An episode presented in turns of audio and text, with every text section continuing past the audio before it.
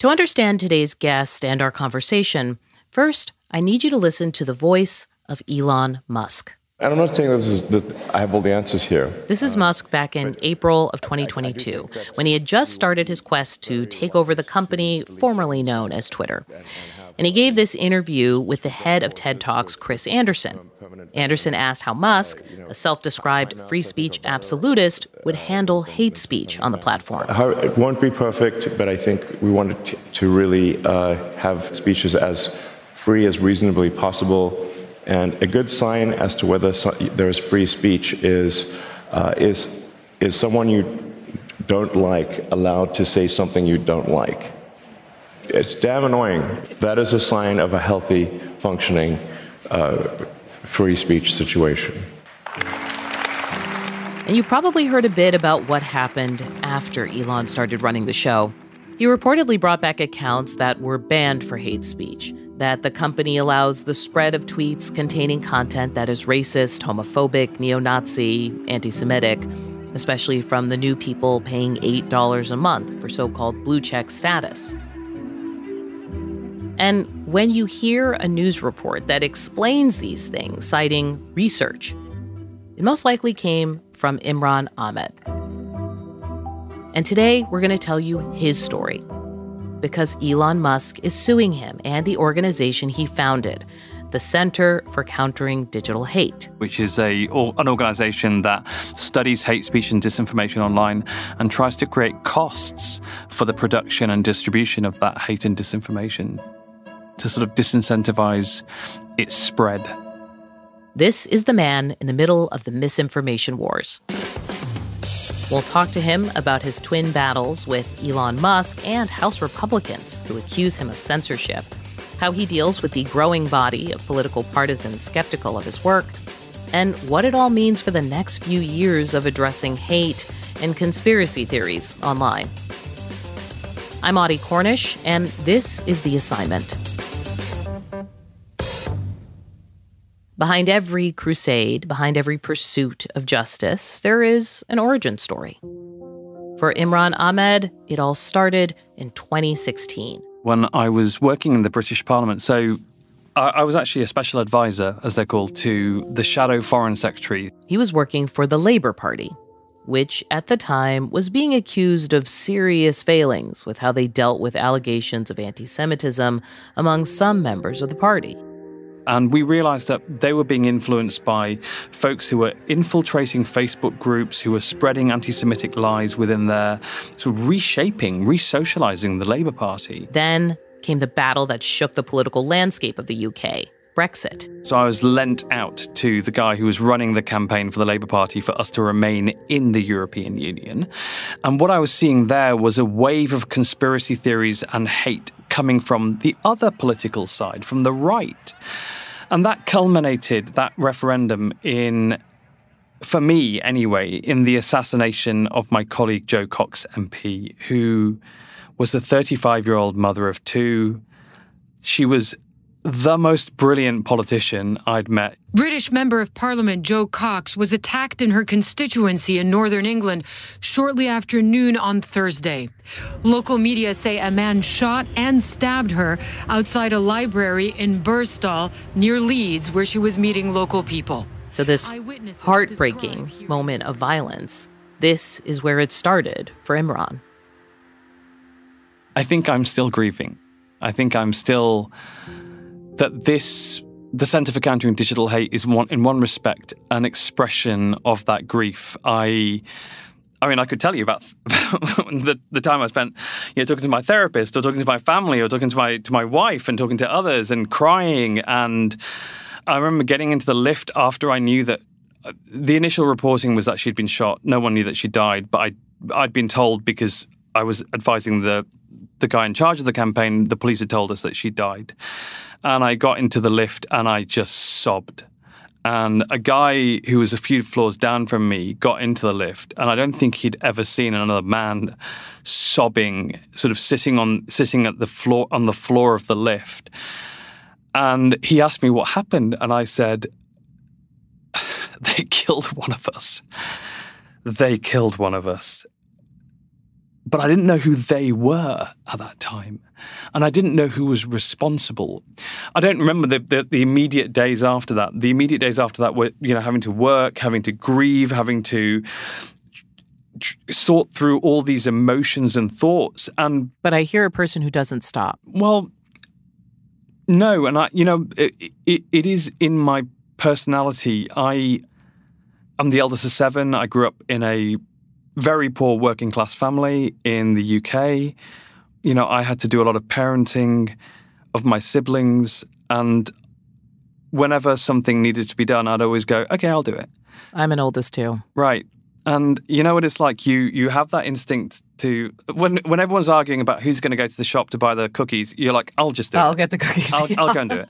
And so when I saw this problem, I was like, well, look, no one can see what I can. No one can see what I think I can see, which is at that time, in a time when in 2016, if you told people, I think Facebook is partly responsible for what's happened, they'd go, What on earth are you talking about? That's online, it's not the real world. And so, but, uh, you know, I, or that it's harmless. Right. I think there's a sense of like, you know, people just sort of chattering online. Online and offline worlds are completely separated. And even the minds. idea of trolling, I think people see it as it's just words and it's actually just trying to get a rise out of you. And if you don't take it seriously, then it won't have effects. Right. Or, which we hear not anymore, but the idea of Twitter is not real life, right? It was like just because a thing is happening online doesn't mean it really has impact. But of course, we have these squishy simian brains that can't necessarily distinguish between the fear and the anxiety that we might feel because someone is abusing us and calling us bad names. And, you know, since in actually during the pandemic, I worked with vaccinologists who were being trolled online. And I remember saying to them, the reason that they're trolling you is not because you're a bad person. They're trolling you because you're a good person and they want you to stop doing what you do. And they would, I remember one in particular burst into tears and said, Oh my God, like it feels like I'm being given permission to get on with my job, to sort of, to, to just say to these people, actually, my greatest revenge is to continue doing my job. My greatest, the, the, the most effective rebuttal I can think of is to do my job. And, uh, you know, the bad guys know that online environments have an impact on our psychology offline that they can significantly they can they can reshape shift how we think about things. Shift how we think individually but also societally as well that socially it can reshape what we think is important. They can create social proof for fringe ideologies and theories and ideas. They can use terror to try and persuade journalists not to cover certain issues because they just think well crumbs do i really want to be exposed to a non-stop month of trolling after this. Right. And or so, doxing or, uh, you know, etc. And that's where it started. What it started was, well, how are bad actors weaponizing digital environments to create harm in the real world? That's where the project started. And here's the funny thing. In 2016, when I started it, I started working with a social media company. So I knew executives there. And I called them up and I said, hey, look, I think something really serious is happening. So you create this Center for Countering Digital Hate. I'm going to ask you something that sounds really simple, but I think I need to hear it out loud. What do you consider online hate? How do you define it? You know, there's there's a temptation sometimes to to echo the words of a Supreme Court justice who, when asked what what pornography pornography was, was said, "I know it when I see it." But what we tend to do is examples is, is show how platforms treat the most extreme forms of hatred. So, for example, organized violent extremist groups who talk about going and causing violence to black people or to Jewish people or to others. We talk about the most extreme types of content, so stuff that glorifies Hitler and says that we should we should finish the job that he started, or that says that gay people should be shot and killed because of who they love. So we and we but that takes online the form of what memes, jokes, forums where people are discussing their fantasy action? So what are you looking for? There is this, you know, there's this assumption that what we do is we go and look through the dark reaches of the internet. We don't. What we do is we look at, for example, on Twitter or on Facebook. So Twitter and Facebook have rules, right? They have these, formerly known as Twitter, now known as X. X. They have community standards, and they are the responsibilities. So we all sign up to, to abiding by the community standards. We all sign up to the terms of service when we join these these companies and start posting there. That's our responsibility as users that we're meant to abide by those rules. but every responsibility has a reciprocal right attached to it, which is that we expect others to abide by those rules when they engage with us, and we expect someone to enforce those rules. And that's where the failure happens. So, full disclosure, we've used research from the center for our um, research on social media and young people and eating disorders. Sure. But I've been reminded that you and I have technically met before in an interview. What, what why do you remember it? So, because you do a ton of interviews, I do, but I remember the interview with you distinctly because it had a real effect. It had a real impact. So, at the beginning of the pandemic, right at the beginning, March 2020, we decided to shift all of our work from looking at identity based hate into COVID related disinformation. There was a calculation we made that that was going to take more lives than identity based hate content, and that we should focus our efforts on protecting life as much as possible.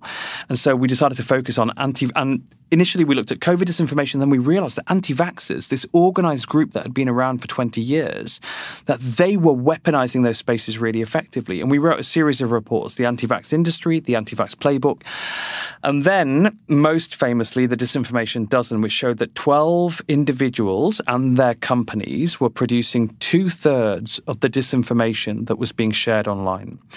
And um, that report you decided to talk to us about, and the actual, I, I, remember this very distinctly. You talked to us some months after the report came out, but it was only after I talked to you about it that it kind of exploded. And very shortly afterwards, the White House was talking about it, and you know everyone was talking about it.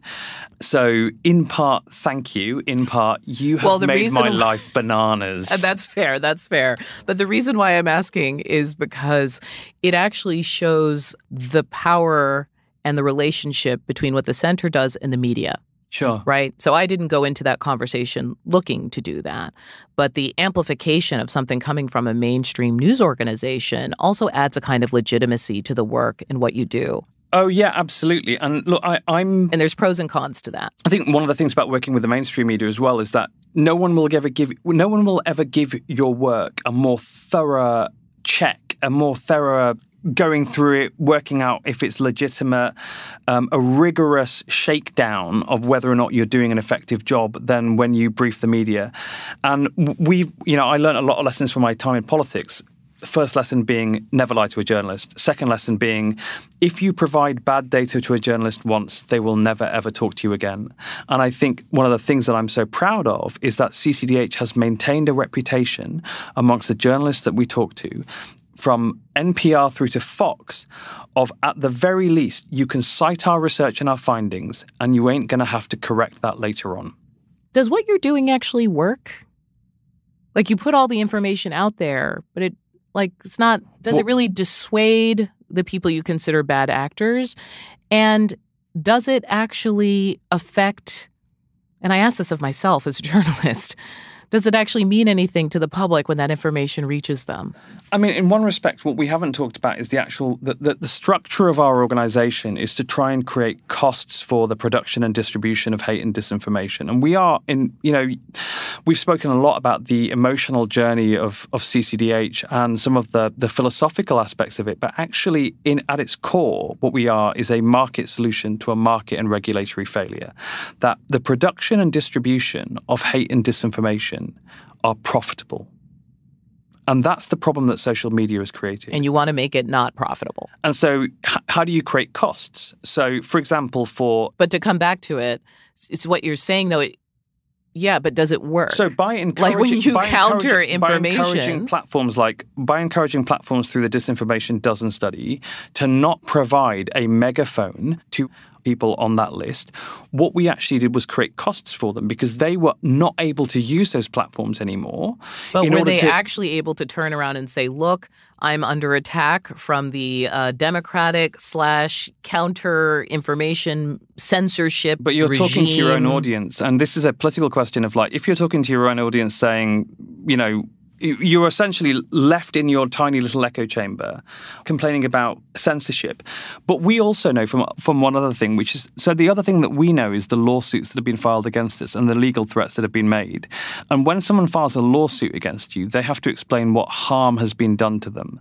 We get a lot of complaints from people that by doing our research, which brings to a wider audience and to the public what people are doing, they think in private online on social media, and, and the harm that's created as a result. And then there are ramifications for them, whether they be social, economic, or they're deplatformed or whatever else, that they then complain, well, how dare you repeat our words? Well, you shouldn't have said them in the first place. We get a lot of deflection and projection where people are saying it's you that's the problem. And we're like, no, no, sir, you're the one that said it in the first instance.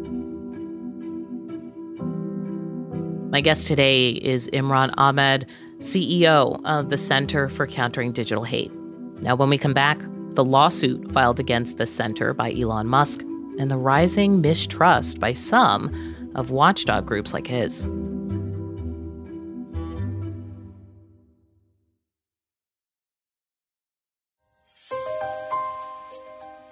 Remember, at the start of this conversation, we played you a clip of Elon Musk giving his definition of free speech. Well, now he's challenging those who say that Twitter lets its users go too far, including the Center for Countering Digital Hate. He's suing CCDH for its reports that reveal an increase in hate speech on Twitter. We spoke with X Corp, not on tape, and they claim that CCDH illegally accessed the data for their studies through a third party and, quote, created incomplete and misleading research. The CCDH is actively working against organizations it doesn't agree with by targeting their revenue streams. The statement also reads Free expression is fundamental to a healthy, functioning global society, and X will continue to stand up for people's rights. It says X is a free public service funded largely by advertisers, and the CCDH misleads advertisers into actions that will hurt the public. All right, so back to our conversation with Imran Ahmed about how the Center for Countering Digital Hate approaches its work. Let's take an example of what Elon Musk has complained about. What we found was that in the month following his takeover of the platform, compared to the year beforehand, that the volume of tweets containing the N word went up by 202%. Now, the can I volume of tweets the- containing homophobic the words. bad N word or the good N word? Like, how do you make those decisions? Well, so the way that we analysed it was that there are there are some people who use that in a reclaimed, fa- and African Americans can use it in a reclaimed Like fashion, but- vernacular, But, yeah. that would that would form the baseline. That would be the baseline of, of its use. So there'll be some people who are using it in a malignant way, some people who are using it in a normal way. But the increase, the sudden increase that's caused by the moment of his takeover, cannot be explained by people using that in a reclaimed way. When you consider as well that in the same study, the use of the of, of the most offensive homophobic term, the most offensive misogynist term, the most offensive transphobic term, the anti-Semitic terms all rose in the same instance. And our argument was that's caused by him essentially putting up the bat signal to bad actors to say this is now somewhere where you are safer using behaving in that kind of way. and not this is now a greater, wider venue for free speech. hate speech isn't hate speech. I mean, it. It's a greater venue for hate speech. Yes, that's what he was saying. Was that this is now somewhere where you can freely use hate speech without consequences, and there are very, very few places in society. But you can hear why I'm asking, right? But because very, this very is few. this is a this is an ongoing, fulsome counter kind of response over the last few years. Okay, but then And in the US, there's political backing for it, meaning the Committee on the Judiciary in the House, led by Jim Jordan, you know, they're having an active investigation, right? They've reached out to you guys specifically to say, essentially, their argument is this machine, your center and others, is about censorship. no, no, And that in particular, conservatives bear the brunt of that. I, I, I think that this is a, it's a really bizarre thing to accuse an organization like CCDH of. What we do is put up a mirror to these platforms. And if they don't like the, the image they see in reflection, if advertisers, if other members of society then say, well, that's a bad thing, we don't want to see more hate speech, then that's not our fault for holding up the mirror. It's their fault for having permitted the the proliferation of hate speech and everything else. You asked me the question earlier on, who are you to impose consequences? We don't impose the consequences. The X Corp lawsuit says we lost tens of millions of dollars in advertising because of your study showing an increase in hate speech. We did about 10 studies that showed various types of hate speech over an eight, 10 month period. Um, and it's others that impose those consequences. But the line of questioning I'm putting to you now, you are facing from various other quarters, right? So the U.S. House has reached out to you. You are now facing a lawsuit. What was it like to be served for that lawsuit? The irony is that this has become a conversation in which I feel that the lack of specificity, that it's the diffuseness of the charge. You're a censorship organization. What Jim Jordan's specific charge was, was that we had worked with the Biden administration to censor the disinformation dozen. So his his argument is that you in some way have a relationship with the federal government and that you are part of an apparatus of government. And our argument in response was we don't have any contracts with the government. We don't have any formal relationship with the government. If they want to read our research and then cite it, what's that to do with? I mean, we can't do anything about that. And, you know, I, I think it's a mistake by Mr. Musk to actually file a lawsuit because on Twitter he could say, these are a bunch of liars and no one will do anything about it. They do not claim in their lawsuit in the charges that they put to us defamation. So defamation would be where the, our data was wrong or right. untrue. What they've claimed is that the mechanisms that we use to take data breached their terms of service. Now, we are going to respond to that and we will vigorously contest it in court, and I look forward to doing so. But the beauty of a lawsuit is it's now going to be tested in the one place where facts really, really, really matter, which is a court. And so these facts are going to be put to a judge, and he's going to have to make, or he or she's going to have to make a decision on whether or not their case is true. And so, and I, I just want to, I want to make sure that. Let me just read a, a line from it. it. It says that your organization basically took things out of context uh, intentionally mischaracterizing data in research reports it prepares to make it appear as if a few specific users, often media organizations and high profile individuals, are overwhelming social media platforms with content that CCDH seems harmful, and then use that contrived narrative to call for companies to stop advertising on X. Well, if you take the emotive language out of it, it's broadly true, isn't it? That what we did was we produced research, which then advertisers read, and advertisers thought, crumbs, we don't really want to advertise on a platform that has lots of hate speech on it. And the question is, the, the, the irony is that what their problem with us is, is that you use techniques to get that data, which we don't like. Not that the data is untrue. What they seem to be annoyed about is that when we held up a mirror to Twitter, they didn't like the reflection in it. Others didn't like the reflection in it. And Elon Musk, rather than doing what anyone else when they don't like what they see in the mirror, which is to go on a diet or to, you know, comb their hair or, you know, brush their teeth, is he's suing the mirror. I want to ask you what it's like to start to feel this pressure political, legal, and I assume personal. Has this not come without cost? I mean, I can't tell you it's scary because it wasn't scary. What it was was about a month before the lawsuit came in, I'd actually met with Linda Yaccarino, and I, who is the marketing the, executive who's now the, the new kind of chief executive at X. And I'd put to her some of the some of the data that we found, and she asked me if I wanted to come in and have a meeting with her one to one in San Francisco. And I said I'll be there in two weeks. I was going to be there in two weeks.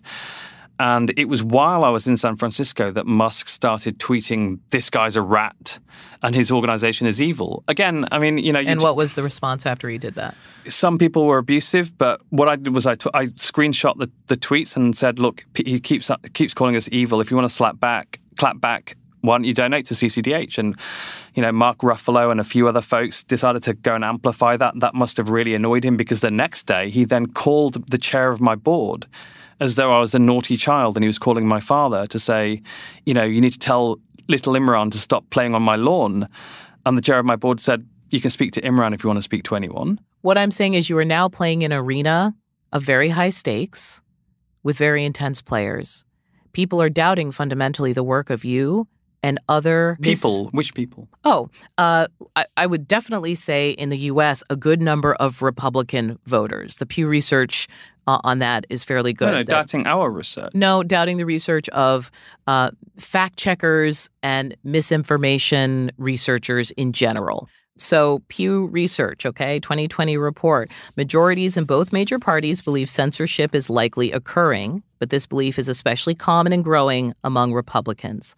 Nine in 10 Republicans and independents who lean toward the Republican Party say it's at least somewhat likely that social media platforms censor political viewpoints they find objectionable. There is a group of people who find what they consider this a kind of policing.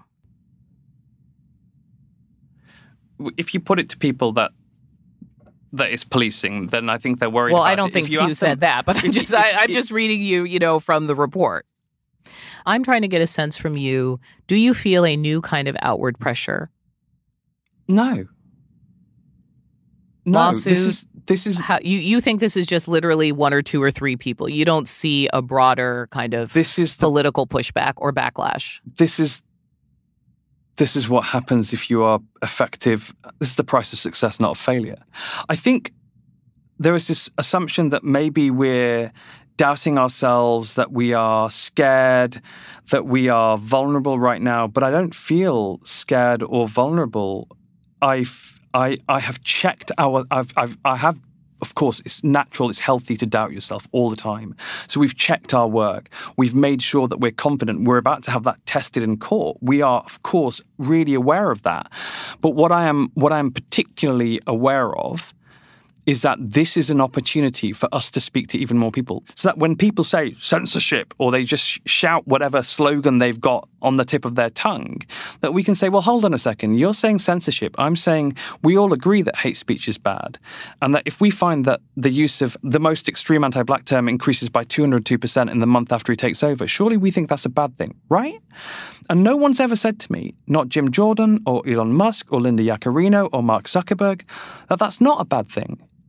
So I I have we have a perspective that hate speech is wrong, it's evil, it reshapes our society, its normalization would be retrograde and detrimental, that it would harm the ability of black people to be able to, for example, tweet online because they just think, well, why would I want to go into an environment where it's just horrible and vicious, where it actually impinges, it reduces the freedom of speech for some people while giving some people the ability to spout hate speech without consequences. And our argument is in every sphere of human interaction, hate speech actually attracts consequences. And so you want to create a similar kind of consequence in the digital space. I think that where there is impunity for hate, hate will breed. And hate is corrosive to our society, to, to democracies, and to our ability to have prosperity, inclusivity, all the things have that we value. conversation. in Have a conversation. Uh, What what keeps you up at night? What scares me is that there is a closing window. So we've just finished some research which shows that 14 to 17 year olds, we polled 1,000 kids, 1,000 adults. We found that the, the level of belief of conspiracy theories in this first generation that's been raised on algorithmically ordered short form video platforms like Twitter, YouTube, TikTok, yeah. YouTube, TikTok, Instagram, etc. So 43% of 14 to 17 year olds said that Jews have a disproportionate control of the economy and of our politics. They had a higher level of belief than adults in nine conspiracy theories that we put to them. About, Was this a digital poll or a phone call survey? it it was an, an online poll Okay. using a panel that's you know approved by all the different authorities. So it was a thousand adults, a thousand children, robust sample sizes done by Survation, a respectable polling company that was just featured in uh, in the press a couple of days ago. And that research shows that young people who are Im- who the, the generation that's grown up immersed in social media has a much higher level of conspiracist belief. That makes me worry that the window for change is closing. Because, you know, with every other type of harm in our society, we always say, well, it's the kids who'll save us. You know, the, the kids, oh, they know what's going on, they'll fix this. But what if social media is so affecting our young people? And every parent knows that it affects their body image, it affects their self worth, it affects their mental health. But what if we're actually damaging their grip on reality, on any kind of objective truth? What if we're undermining their ability to, to participate in democracy? yeah, political reality. So there's a window. And what scares me is that I will not succeed before that window has closed. Because our democracy is the thing that protects us against everything else I fear about, whether that's recession and economic decline, whether that's climate chaos, whether that is civil war or anything else. It's democracy that protects us. It's our it's the strength of our democracy that protects us. And the values that underpin it are currently being weakened at a profound level by the way that social media algorithms work, the way that they amplify the hateful, the contentious over the tolerant. And build community around these ideas as well.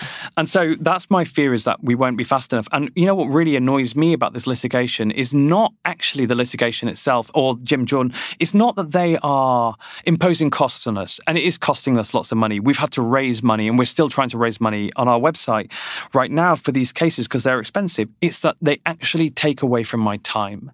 And I know that I have a job to do because someone, someone needs to speak up for the majority of Americans who, yes, many of them may worry about censorship and freedom of speech. It's the most profound and fundamental of value in democracies. And I come from a liberal democracy too, from the United Kingdom, one that's very similar in that respect to the United States.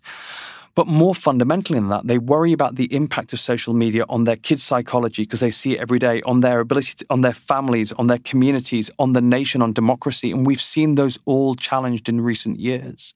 We've seen them all shaken. There are, as you mentioned, stories that I sometimes I'm pretty nervous to wade into because of the costs, so to speak. Black woman journalist, sure. it's going to cost to wade into some things. Um, for you personally, what kind of toll is this all taking? Two things have really affected my life. So I'm 44 years old. I was born and I never I didn't grow up in the Cold War, not really. I felt safe. I felt no exogenous threat. There was no outside threat that could harm me until 9/11 when I was working at Merrill Lynch. I was I was an investment banker. Um, and 9/11 happened and suddenly the world felt scary. And I actually quit everything. I went back to college. I studied politics at Cambridge straight after that. And that was the one thing that made me, you know, and I realized who I was as a human being. I was someone who, when I saw fear, wanted to confront it, I wanted to deal with it. The second thing that really changed me was the murder of my colleague. And the work that we've done since then, I think the problem is that when when I start getting upset right at the beginning of an interview, it really affects my ability to think for the rest of it. And talking about my colleague, and it just, I mean, you could see me in the studio, and my eyes were filling up, and so I'm still a bit shaken uh, from talking about. Jo. That's Joe. interesting because you you have talked about it publicly a lot. I cry every time, every single time. There's two things in the world that make me cry: talking about Jo and Paddington, the movie.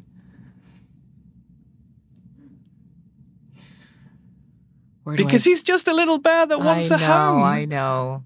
See, you're you're good at plowing through. That's what I hear, right? Somebody who just, you know, just get on with it. Come on, on like someone's got to do it. You know, um my and I wouldn't have known you were upset, really. I I have good resting calm face. Resting smile face. Let me ask it a different way. Yeah. Um to do the work of bean counting humanity's most toxic comments and and um, ideas seems hard and stressful. And who are you? What do you need to do to release that at the end of the day? So that's the irony is that for me to be able to release at the end of the day, I need to have done something to confront the things that scare me. I had one spiritual moment in my life. I'm not a religious person, I'm not a spiritual person, but I had one moment where I was in a senator's office and I saw he had that quote from Martin Luther King The moral arc of history is long, but it bends towards justice. And I'm a scientist by training. And so I kind of went, well, nothing bends towards justice without a force. You need a force. And in that moment, I suddenly saw this arc and I saw hands on that arc pushing it towards justice. And I saw my own hands and mine were pushing, one was pushing towards and one was pushing against. And I thought about my behavior as a human being and about myself as a human being and what I dedicated my life to. And I decided in that moment I was going to push towards justice with both hands in everything I do. And I think that by doing that, by fulfilling that sort of that moment of clarity I have given myself the peace that I need to be able to sleep well at night, to be able to love without encumbrance, to be able to live without fear, because I know that whatever happens, I have spent my life trying to make the world a better place. I'm quite confident of that. Imran Ahmed is the CEO of the Center for Countering Digital Hate. Now, that's it for this episode of The Assignment. If you liked it, please share it with your friends. If you love it, rate it, write a review, it matters. The Assignment is a production of CNN Audio. Now, this episode was produced by Lori Galarreta. Our producers are Carla Javier, Isoke Samuel, Jennifer Lai, and Dan Bloom. Our senior producer is Matt Martinez. David Schulman did our mixing and sound design, and our technical director is Dan Dzula. Steve Lickteig is our executive producer, and special thanks to Katie Hinman. I'm Audie Cornish, and I want to thank you for listening.